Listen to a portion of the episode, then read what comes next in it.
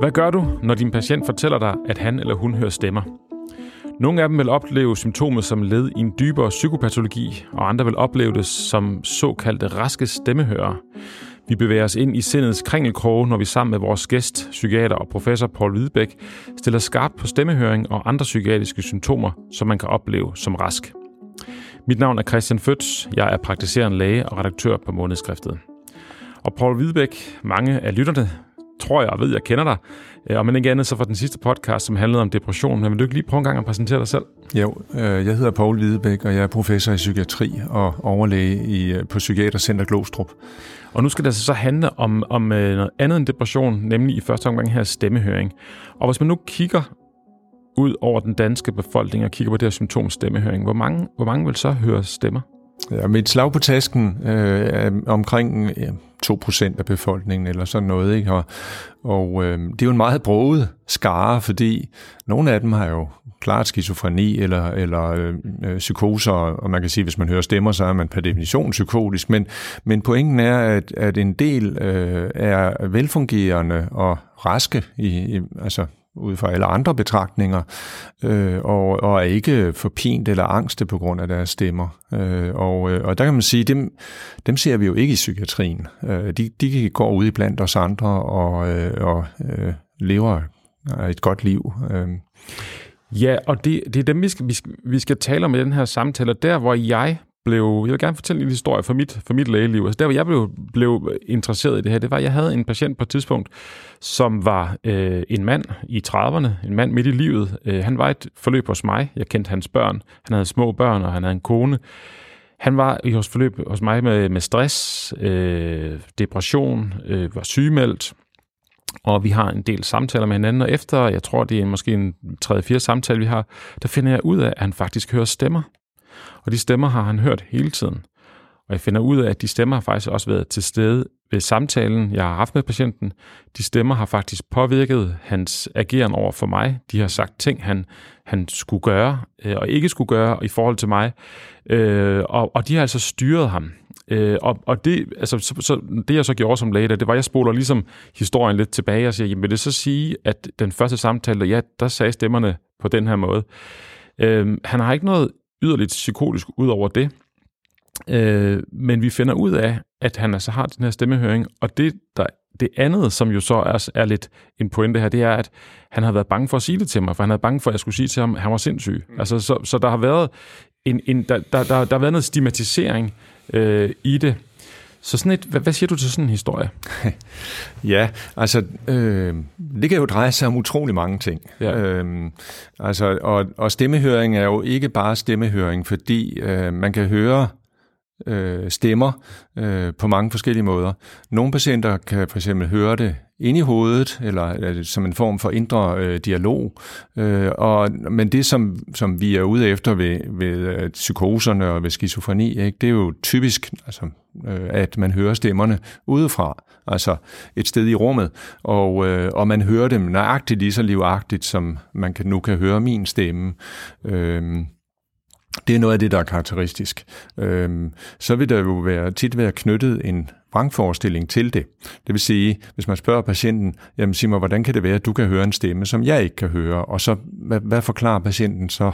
Ikke? Er, er, det, er der knyttet en vrangforestilling? Ja, men det er for eksempel øh, CIA, der prøver at påvirke mig, eller, eller hvad er forklaringen på fænomenet, altså patientens forklaring på fænomenet? Det vil være meget vigtigt at få frem, når man er ude efter, om er der et behandlingsbehov eller ej.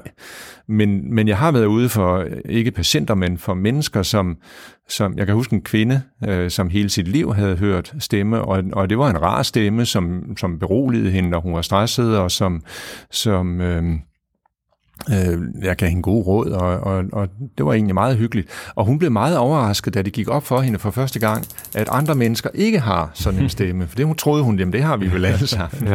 ja. øh, og, og så, så man kan have sådan en slags guardian angel, der passer på en. Og, og, øh, og spørgsmålet er, altså har man en opfattelse af, at det er dybest set mine egne tanker, jeg bare kan høre, eller er det øh, noget andet øh, som, øh, ja, som er forklaringen på det.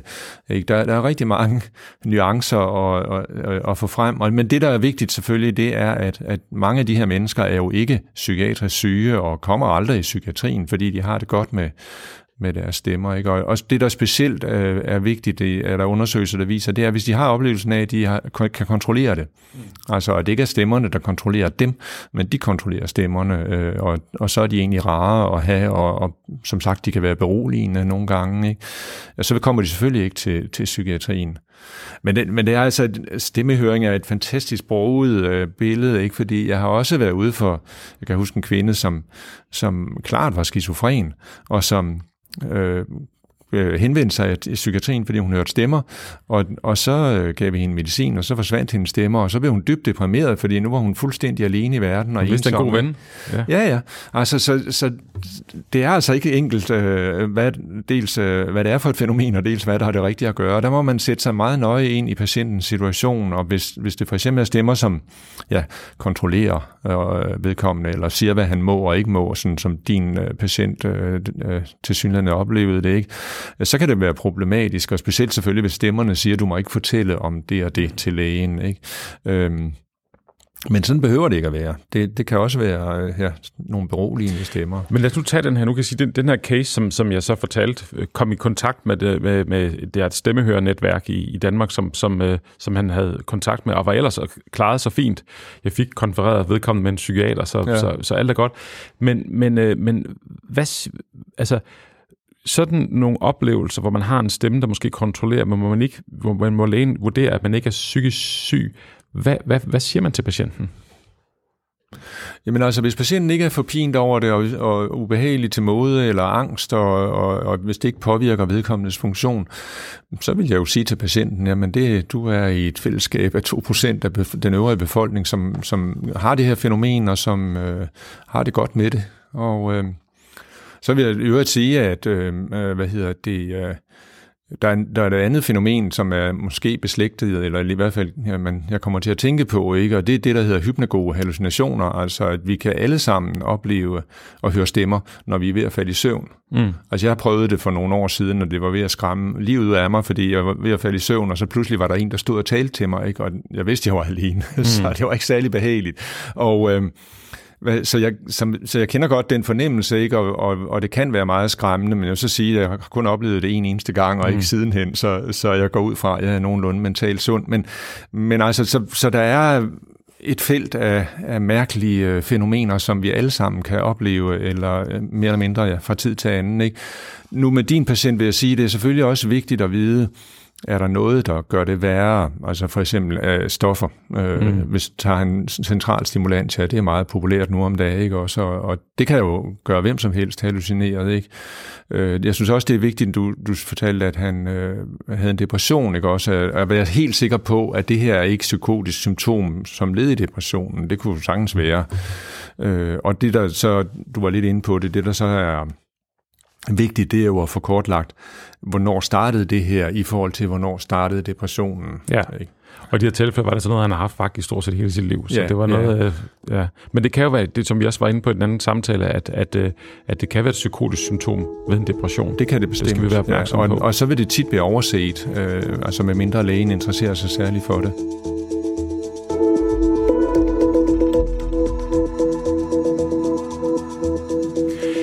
Paul, du har jo fortalt mig, at du, øh, du har mange interesser. Ja. Øh, og en af, dine, øh, en af de interesser, du har interesseret dig for i dit lange lægeliv, det er psykiatriske symptomer hos raske.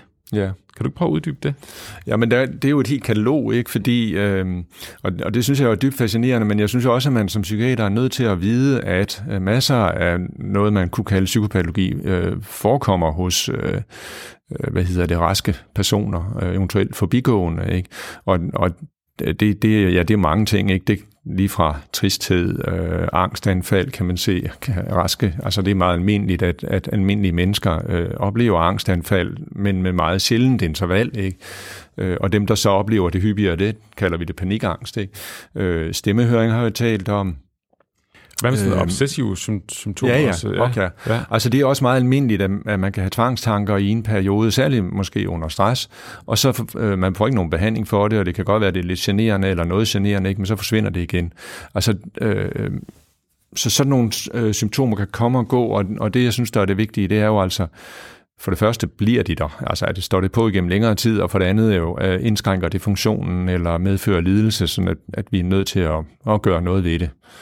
Ikke? Men, men der er et helt katalog af, af symptomer, og så er, nævnte jeg også de hypnago-hallucinationer, ikke, som ikke er sjældne, øh, og der findes endelig også hypnopompe-hallucinationer, det vil sige under opvågning.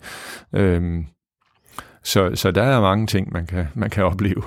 Et andet tema, der var i den her historie, jeg fortalte fra mit lægeliv, det er, det er den her stigmatisering. Altså, øh, det, altså, der er jo et eller andet med, hvad skal man sige, psyko, psykiatriske symptomer, er jo stigmatiseret på en lidt anden måde, end hvis for eksempel det var somatiske symptomer, som man har. I høj grad, ja. ja. Kan du ja. prøve at kommentere det fænomen?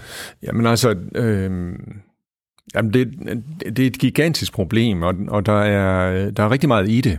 Øhm, sådan at forstå, at altså, man er bange for symptomerne i sig selv, man er bange for, hvordan omverdenen vil reagere på det, man er bange for, at man nogensinde bliver rask, og, og øh, hvad hedder det, hvis jeg har set sådan nogle øh, menings, øh, hvad hedder det, undersøgelser af, af befolkningens opfattelse af psykisk sygdom, og de mener jo ikke, at man kan blive rask af en depression, og i øvrigt heller ikke af skizofreni. Altså hvis man, hvis man er psykisk syg, så er man øh, øh dømt til evig tid, ikke? Og, og sådan nogle ting øh, øger jo byrden for, øh, for dem, der så er psykisk syge, dem, der har brug for hjælp, og, og kan jo forhindre, at man får den hjælp, man, man har brug for. Ikke? Og så er det klart, at hvis man har et, et godartet symptom, som stemmehøring kan være, øh, jamen, så vil man holde sin mund med det, fordi man er bange for at blive stemplet af omgivelserne og, øh, og mødt med mistro, eller er man nu den næste øksemorder, eller sådan mm. noget. Ikke? Så, så, øh, så det er et kæmpe problem. Og øh, hvad skal man gøre ved det? Altså, jeg mener, oplysning og, øh, er meget vigtig. Øh, men øh, altså, vi har en tendens til at og jeg har faktisk sådan nogle problemer ind under gulvtæppet og håbe på, så går de væk af sig selv. Og, og øh, hvad hedder det, øh, vi havde, eller har en statsminister, ikke, der mente, at man skulle bare gå til spejder, så, så løste alle problemer med psykisk sygdom. Ikke? Og, altså, så, så det, okay. er, altså, det er op ad bakke, ja. det må man sige. Ja, for man, man, man lider jo dobbelt. Ikke? En, til, en ting er, at man, man, kan have sin, man kan have sit psykotiske symptomer, eller man kan have en psykiatrisk sygdom, men hvis man så ovenikøbet også lider af den stigmatisering, som det ligger i samfundet, så man måske også påfører sig selv, øh, det, ja. det, det er jo dobbelt ulykkeligt, kan man ja, sige. men lige præcis, det er det. Øh, det. Det gør det hele meget værre. Det gør det. Lad os lige tale om behandling af stemmehøring. Hvad virker? Jamen altså, øh, jeg synes, det allervigtigste spørgsmål, man skal stille sig selv, det er, er der indikation for behandling? Ikke? Fordi øh, hvis patienten har det godt med stemmerne, øh, som er øh, støttende og trøstende, og øh, hvis patienten, og, og det er altså det vigtige, føler, at vedkommende selv kan kontrollere dem, øh, jamen så er der måske slet ikke indikation for behandling, men egentlig mere for beroligelse og, og, og accept. Øh, hvis patienten er angst eller øh, forpint af det, eller hvis man øh, er det medfører, altså påvirker funktionen for voldsomt, ikke? Øh, så er det selvfølgelig nærliggende at tænke på antipsykotisk medicin. Og øh, der vil jeg jo så sige, at der starter man forsigtigt og, og ser, om, om det hjælper. Og så kender vi alle sammen øh, tilfælde, hvor, øh, hvor medicinen faktisk ikke hjælper men kun giver bivirkninger. Så man skal også være klar til at bakke ud af det igen, og det synes jeg nok, at, at vi øh, øh nogle gange er lidt for dårlige til at, øh, at gøre, men, men det har vist sig blandt andet øh, forskning forskningen i Glostrup har vist, at i mange tilfælde, der kan man altså bakke ud af, af behandlingen, specielt hvis, hvis den ikke har nogen gavnlig virkning. Øh, og pokker skulle jo gå og tage noget medicin i overvis, som giver en masse bivirkninger, som man faktisk ikke har gavn af. Så, så det skal man i hvert fald overveje, og det, det kan godt være en meget svær overvejelse, hvor en praktiserende læge har brug for psykiatrisk backup øh, til at, at, at foretage sådan nogle vurderinger, fordi øh, skræmmebilledet er jo selvfølgelig, at man så får en psykose i fuld flor, og øh, måske øh, voldelige handlinger og sådan noget, ikke? Så, så det er en svær ting. Øh, men altså som sagt, i, i nogle gange, når, når medicinen ikke hjælper, så kan man med fordel faktisk forsigtigt, altså meget, meget forsigtigt over lang tid, øh, trappe ud af den, og så får patienten det langt bedre end, end før. Hvad med sådan noget, der er jo det der avatar-terapi? Øh, ja, det var, det var nemlig ja. det næste, jeg tænkte på, fordi det, det eksperimenterer man jo med, og det ser ud og lovende ud. Og, øhm, Prøv at fortælle, hvad det er. Ja, altså kort fortalt, så, så går det jo ud på, ved hjælp af virtual reality, så sætter man ansigt på og øh, på stemmen, og øh, hvad hedder det, øh, terapeuten kan gå ind og, øh, og også og at tale ligesom stemmerne taler. Altså det, man, det kan man simpelthen regulere, hvor, hvor toneleje og alting, ikke også elektronisk, og så sådan at patienten synes, nu, nu lyder du ligesom min stemme, mm. øh, eller mine stemmer. Og så kan, så kan patienten så øve sig i at, at gå ind i en dialog med, med de her stemmer, og faktisk lære at kontrollere dem, og, og det er nøgleordet i det her, ikke også, at, at så kan man leve udmærket med dem, hvis man føler, at man kan kontrollere dem, dæmpe dem eller øh, pakke dem væk, øh, tage dem frem en gang imellem, men altså de ikke dominerer ens liv. Mm. Ikke?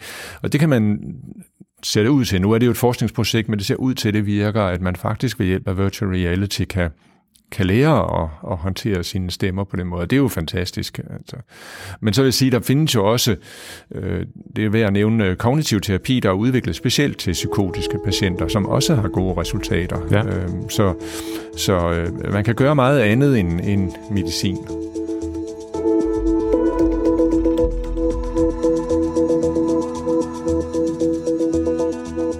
Skal snart til at runde vores samtale af, men jeg kunne godt tænke mig her til sidst, at du prøver at fortælle, hvordan øh, stemmehøring typisk er ved, ved, ved skizofrene patienter. Ja, altså mennesker med skizofreni øh, vil typisk, øh, altså, og der findes jo alverdens variationer og atypiske tilfælde, men når det er typisk, øh, så vil de høre stemmer, der omtaler dem øh, i tredje person. Mm. Altså siger han, se, nu tager han tøj på, eller nu gør han sådan og sådan. Øh, eventuelt øh, stemmer, der diskuterer indbyrdes, altså flere stemmer, der snakker om den syge, øh, men siger han eller hun om vedkommende. Øh, det regner man for meget karakteristisk. Og så vil det også typisk være øh, spatialiseret, altså det vil sige, at de vil være placeret uden for hovedet øh, og have fuldstændig virkelighedspræg, altså ligesom en, en, en anden person, der taler til dem. Alligevel så har de meget tit, i hvert fald hos mennesker, der har haft skizofreni gennem et stykke tid, de kan godt skælne på en eller anden måde, som er svær at forstå. Ikke? Altså hvis man spørger en skizofren, hører du stemmer, så ved han præcis, hvad man mener. Mm. Øh, så det vil sige, at han må være i stand til at identificere øh, stemmerne fra virkelige stemmer. Og øh, det, det synes jeg er fascinerende. Hvordan kan man egentlig det? Mm. Øh, fordi i virkeligheden burde et menneske med skizofreni se uforstående øh, på en og sige, ja selvfølgelig hører jeg stemmer, gør du ikke det? Altså, men de ved, hvad vi snakker om, når vi spørger dem. Ikke? Og så, øh, så er der en anden interessant ting. Øh, øh, man har jo så også spekuleret på, øh, hvad sker der inde i hjernen, når man hører stemmer? Og øh, hvad hedder det? Der har man scannet øh, patienter i øh, MR-scanning med, med funktionel MRI, hedder det, øh, hvor man øh, patienter, som øh, var hørte stemmer ind imellem. Og så fik de en knap at trykke på, når de hørte deres stemmer, og, øh, og, øh, når de, og så scannede man dem, altså de beliggende i scannerne, man scannede dem så, når de ikke hørte stemmer. Og øh, hvad hedder det, der kan man se, at øh, når de er hørehallucinerede, så bemægtiger øh, hallucinationerne sig hørecentrene i hjernen. Så det vil sige, at det er de samme centre, som hører real lyde, som hører mm de imaginære lyde, øh, stemmerne. Altså, det, det er vældig interessant. Så, så, så der er altså nogle systemer, der kæmper om magten om, om hørecentrene. Og det synes jeg giver rigtig god mening, fordi øh, vi ved rent klinisk, at mange mennesker med skizofreni kan overdøve stemmerne. Altså hvis de går rundt med, med øh, høretelefoner på og spiller høj musik og sådan noget, så kan de slippe for deres stemmer. Mm. Og det er simpelthen fordi, gætter jeg på, at, at musikken vinder. Altså den overtager så hørecentrene, og så fortrænger den øh, stemmerne. Ikke? Så, så det er meget almindelig, øh, øh hvad hedder det, sådan coping-strategi hos mennesker, der, der hører stemmer, at det er simpelthen at komme af med dem på den måde. Og det er vældig interessant. Øh, Altså og det man så begyndt at kortlægge, jamen, hvad sker der egentlig præcis inde i hjernen, når, når, øh, når man er hørehallucineret? Vi skal til at runde vores samtale af, og Paul Hvidbæk, øh, tusind tak, fordi du har taget os med rundt i sindets kringelkroge. Er der noget, du har lyst til at sige til dine øh, kollegaer her i Almen Praksis her på Falderæbet? Jamen, jeg vil sige, øh, altså først og fremmest tak for interessen, øh, og så øh, tror jeg, det er vigtigt at øh, lytte med et åbent sind, og øh, øh, ja, ikke være hurtig til at springe til øh, konklusionerne, fordi som, som det er fremgået af den her øh, podcast, så er det at høre stemmer øh, utrolig øh, bruget billede og mangfoldigt, ikke? Og, og, og det kan være alt lige fra et helt normalt fænomen til depression eller til skizofreni og, og så videre. Ikke? Så, så at være øh, uden fordomme og lade patienten fortælle, og så øh, øh, prøve at få et samlet billede af, hvad det her det går ud på. Det, det vil være rigtig vigtigt. Den tager jeg til mig. Du har lyttet til Månedskriftets podcast, hvor vi igen har haft besøg af psykiater professor Paul Hvidebæk. Mit navn er Christian Føds, jeg er praktiserende læge redaktør. Og husk, at linjen den er altid åben hos os for ris, ros og kommentar. Og husk også, at vi er at finde på lægedag stand alle dagene, så kom gerne og hils på.